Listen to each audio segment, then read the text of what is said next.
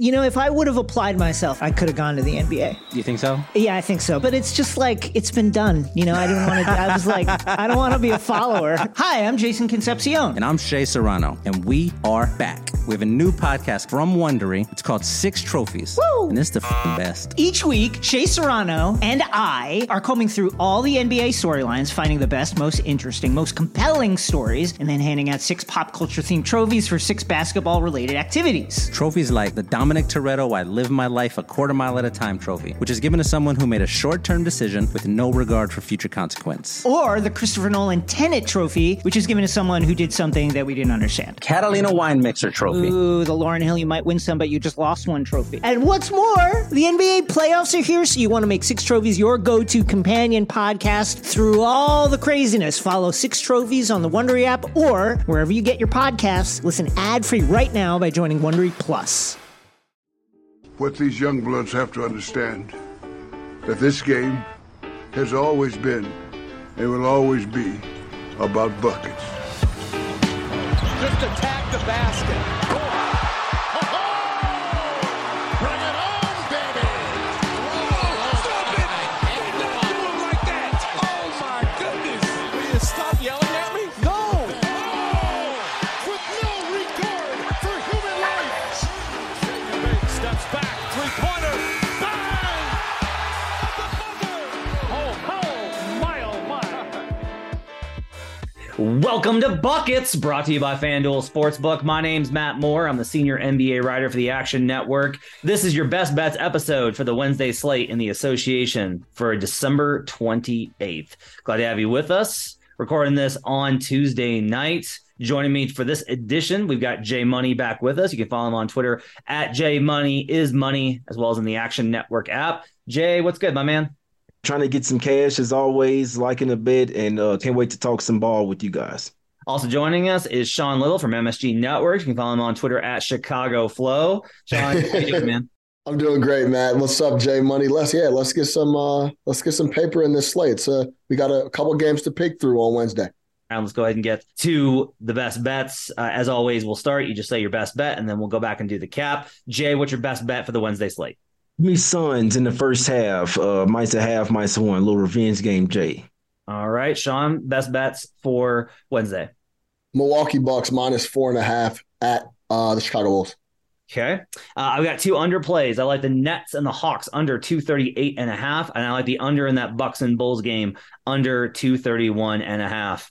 So there's a couple of other games we'll talk about tonight from the perspective of why this slate is trickier. Usually these Wednesday slates are juicy and we were able to find like a lot of really good spots. We've had some great nights betting Wednesday slates.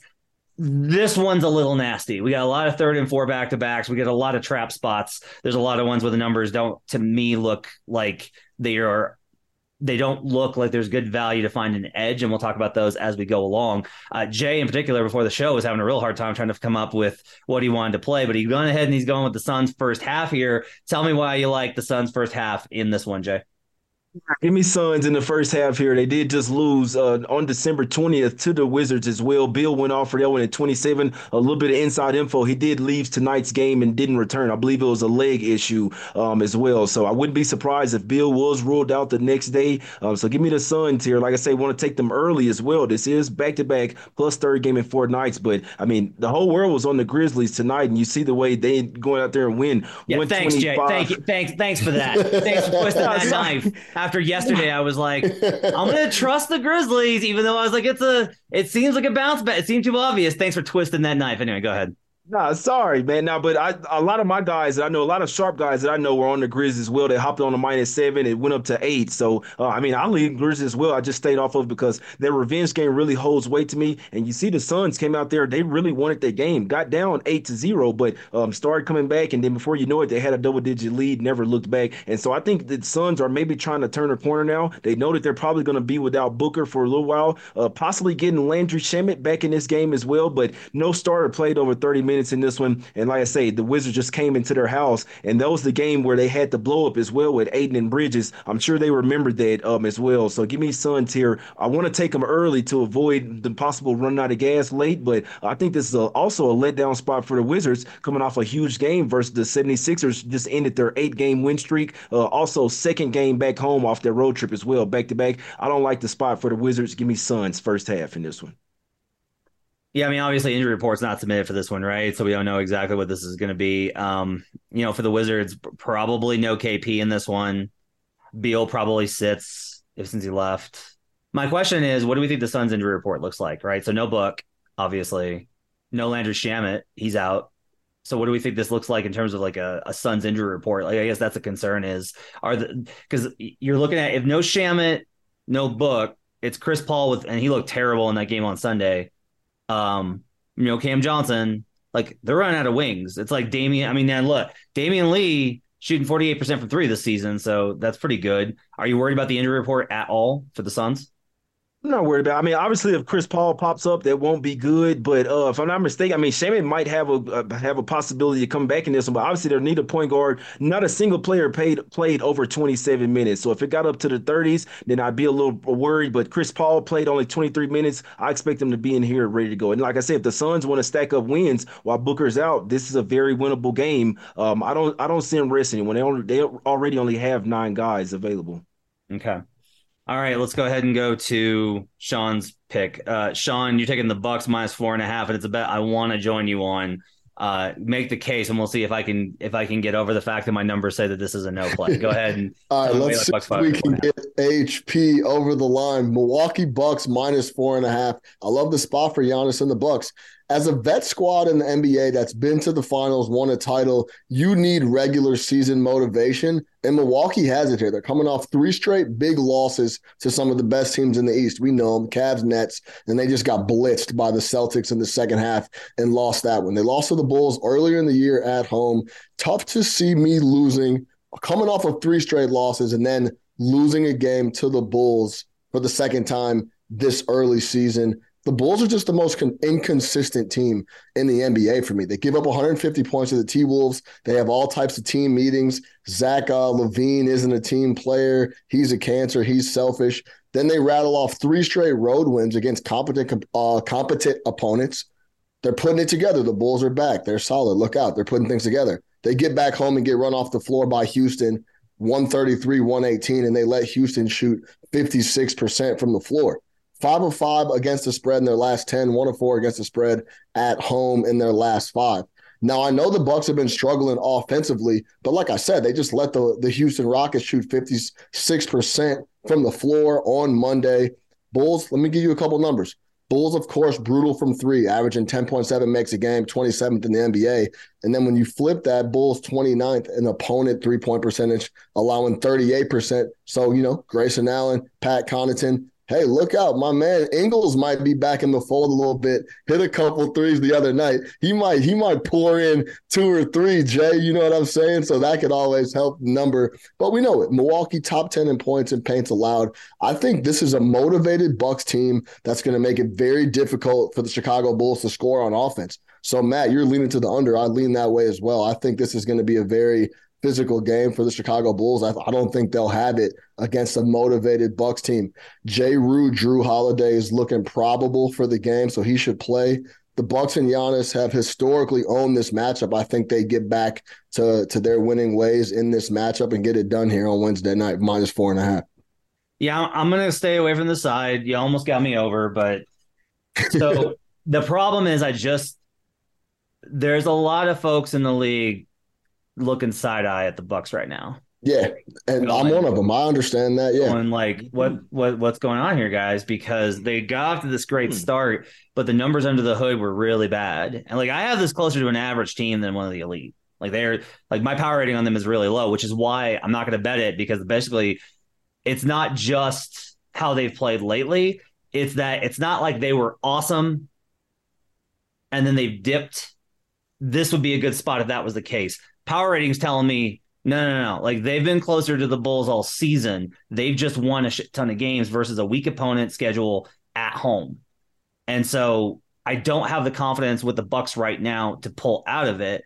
It's not that I don't like your cap, because I think it's entirely possible based off of the very long history I've profiled on this program of how Mike Budenholzer absolutely smacks division teams. He just beats the shit out of these division teams. His record is is incredible against the spread and straight up in these spots.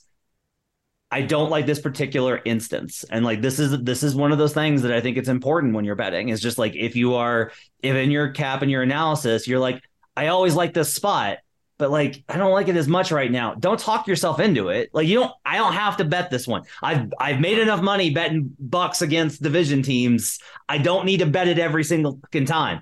Uh, I am going to bet the under though, because as you mentioned, if there's only the, to me, here's the, the outcomes. The Bucks come in, they're motivated, their defense amps up. The Bulls come on a back-to-back completely, just like really struggle uh, in this situation and cannot get it done. Sorry, they're on a one-game uh, day off, but like the, yeah. the Bulls struggle, they can't score. The Bucks shut them down, and it's a low-scoring game. Option two is the Bulls do fine and they win this game, but the Bucks offense once again, which has been borderline mediocre to bad, struggles. Uh, that on top of like, I've got the spot, I've got the number, which I've got this projected um, all the way down.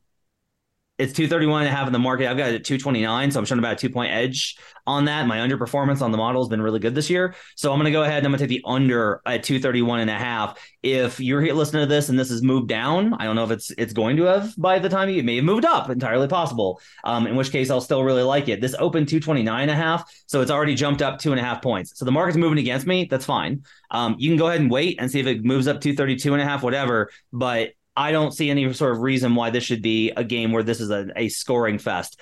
That out that performance by the Celtics versus the Bucks was an outlier against their defense. Their defense has been reliable. Their offense is not. I'll take the under on this one. And I will root very hard for Sean's Bucks bet because I want the division streak to continue. Uh, Jay, you have thoughts on this one? I don't have many. Um, I mean, I don't want to hate on Sean's play. I hope he cashes it. But me personally, I don't want the Bucks on the road right now. Only one six and one against the spread last eight road games. Um, and their favor here as well. And another key point that no one's looking at. This is the fifteenth straight, um, fifteenth different arena that the Bucks will be playing in. fifteenth new gym. I remember wow. that my part of my Celtics cap that there was fourteen straight games um in a new arena. So this is fifteen for me. I don't want the Bucks on the road, especially not right now. And that Bulls game versus the Rockets, it was it's entirely possible that they could have been looking ahead to the to the Bucks in this one, uh, and they beat them already this year in Milwaukee, and I think that's that's that's saying something as well because the Bucks were obviously came out smoking hot early this season, and the Bulls weren't they weren't right, and they won that one straight up. So still some playoff revenge lingering for the Bulls here. Uh, I'm off this game. Uh, I'm off this game. I hope you cash though, Sean. Hey, I mean, the, the revenge game, Jay, just skip this game over, huh? What about the revenge game from early in the year? This is a revenge spot for the Bulls. Revenge, Jay. I need you, I need you in this spot, Jay. I need Revenge Game Jay to show me some love. But listen, the, the new building, this is a very familiar building for these guys. They're not, they're not, they're not, they're in Chicago all the time. This is right up the road. I yeah, think they're going to close. Trip, yeah. yeah, I think they're going to close this this this road trip out strong in Chicago versus a team they've historically dominated. They're going to go in there, get a W, and then close out. They're going to make up for these last three games where they're they're you know they're supposed to be one of the best teams in the East. And then they see the three best teams in the East and they lose all three. They're going to come in here motivated, looking for a W, and who knows what Bulls team's going to show up. I, that, that, that's more – it's it's more of me t- thinking about the Bulls and how inconsistent they are night in, night out. I'll take the motivated team coming off three straight losses, trying to close out a road trip. Giannis will have the guys ready. I'll lay the four and a half. Mm-hmm. All right, my other play for the night, this will be my bigger one on the slate. This will be a full unit play. I think I'm going to do a half unit on that Bulls game uh, with that, where the market's moving. But I'm going to go take the under in Nets Hawks two thirty-eight and a half, back-to-back for Atlanta. Uh, I looked up the numbers this season. The Nets on the road are, I believe, nine and seven so far this season in terms of uh, points allowed on the road. So they uh, keep their opponent under their team total in nine of the sixteen. Um, Hawks at home have done the same. So we have a little bit of a slight edge where the Hawks at home are a little bit better defensively. The Nets on the road continue to be a little bit better versus the market expectation defensively. Um, this may surprise a lot of folks, but this is actually a pretty good defensive matchup because this is actually the third best half-court defense in the Brooklyn Nets versus the tenth best half-court defense in the Atlanta Hawks. The problem for the Hawks, surprisingly, this year has been offense, and in particular, Trae Young, who can't hit the broadside of a barn. He's shooting better lately, though. His shooting over forty percent. So that's a risk here, is that basically if Trae's doing better, then maybe this this number, which is going to factor in the entire season, is going to think the Hawks are worse offensively than they've been recently. There's a risk there. But when I look at the number like two thirty-eight and a half, to me, this screams like, the market is, is this is way too much of a prototypical approach to Hawks Nets. Oh, the Nets score a lot and the Hawks don't defend at all. And the Hawks score a lot and the Nets don't defend at all. These two teams are much better defensively, I think, than they're giving, being given credit for, especially the Nets, who Nick Claxton's been phenomenal in switch isolation. Switching teams give the Hawks a lot of problems. They do really well versus drop scheme. The Nets are going to switch everything. They've got long defenders, active defenders, guys that can apply ball pressure, um, all that combined, as well as the Hawks being on a back-to-back here, a little sluggish at home. I'll go ahead and take the under two thirty-eight and a half on Nets Hawks. Sean, you got any thoughts on that one? No, I, I'm not mad at that. But, but on the half court, both teams have been playing extremely, extremely well. I was very impressed with how the Nets looked against the Cavs the other night. Mm-hmm. The way they shot it, they looked ridiculous on the offensive end. That's the only thing that makes me a little nervous. But yeah, like you laid out, Trae Young's been struggling shooting the rock. Both teams are very good. It's actually impressive what Vaughn has done with the Nets in the short amount of period of time since he's come on. So yeah, I can't. I I, I I'm with you on both teams playing very high level half court defense. The only thing that worries me is, is it seems like in the drop of a hat, as we know, K D and Kyrie can go nuts and, and start to run up numbers. But that's the only thing that worries me there. Uh, Jay, on this one, what's your lean on Nets Hawks on the side? Because basically, what my numbers have got me at is that there's a little bit of an edge here on Atlanta based off of a number of factors that actually this is a pretty good spot for Atlanta if it was fully healthy, but back, but on the back to back, that's where I can't really get there. Like, it's enough of a swing. I should honestly bet the Hawks, but I just don't. Part of it is I don't want to jump in front of the Nets right now. Like, I don't want to, right. I, I don't want to be like, oh, now is when the Nets, I've talked about this so much, right? I don't want to try and catch a falling knife. And the Nets right now are as sharp as any knife out there. But what's your lean in terms of the side on Nets Hawks with the uh, Nets a road favorite of five and a half versus the Hawks? Man, this Nets team is rolling right now. I can't go against them. Um, I can say that DeAndre Hunter didn't play um, tonight. I, I kind of had a feeling that they were going to look ahead to the Nets, um, going to look right past the Pacers. Pacers came out their cast to trifecta. So, uh, I mean, you didn't get the, the Hawks basically didn't play a game tonight. They basically they didn't come to play whatsoever, probably focused on this one. Uh, I think you're on the right track there with the under. I see a, this being a playoff style type of game, like literally. And that's kind of how the Nets have been approaching games as well, looking at a uh, playoff style. I think the last one probably would have been a little bit um closer or a little bit more defensive if the Cavs get, didn't get down by so much um so early and had to start running and gunning. But uh, Murray, DeJounte Murray is somewhat of a good matchup to go against Kyrie. You probably have DeAndre Hunter in this game since he sat out. To tell you, they were looking ahead to this game, man. Hunter, he can, I mean, he's not going to shut down K D, but he can guard K D. Um, I think this might be a close game. I, I would like to lean Nets, but I'm not laying five and a half here on the road. Uh, the Hawks can play some good basketball at the house when they put everything together, but I must say, I'm not a fan of this Hawks bench whatsoever. Uh, when it comes to the benches, the Nets really could pull away from them. I wouldn't be surprised if that did happen, but I think you're on the right track with the under. Definitely see this being a, a playoff style type of game. If I was, I agree with Jay one hundred percent. If I had to lean, if I was forced to, to play this game, I would look at the Hawks first half plus two and a half or three. Like that. Okay. Um, one more I want to talk about tonight, and that's the late game, not the night night cap, which is Nuggets Kings in the back-to-back, but Uh, we don't have a number on that because they're currently playing and you never know about injuries, et cetera. But all right. So the Warriors, oh God. Okay. So the Warriors are a third and four back to back. All right. They, they have that monster win versus the Grizzlies on Sunday. Okay. Uh, currently, as we're recording this, they're facing the Charlotte Hornets, who I took uh, the Warriors in that game, and they've got an eleven point lead going into the fourth. So hopefully they hold on to that one.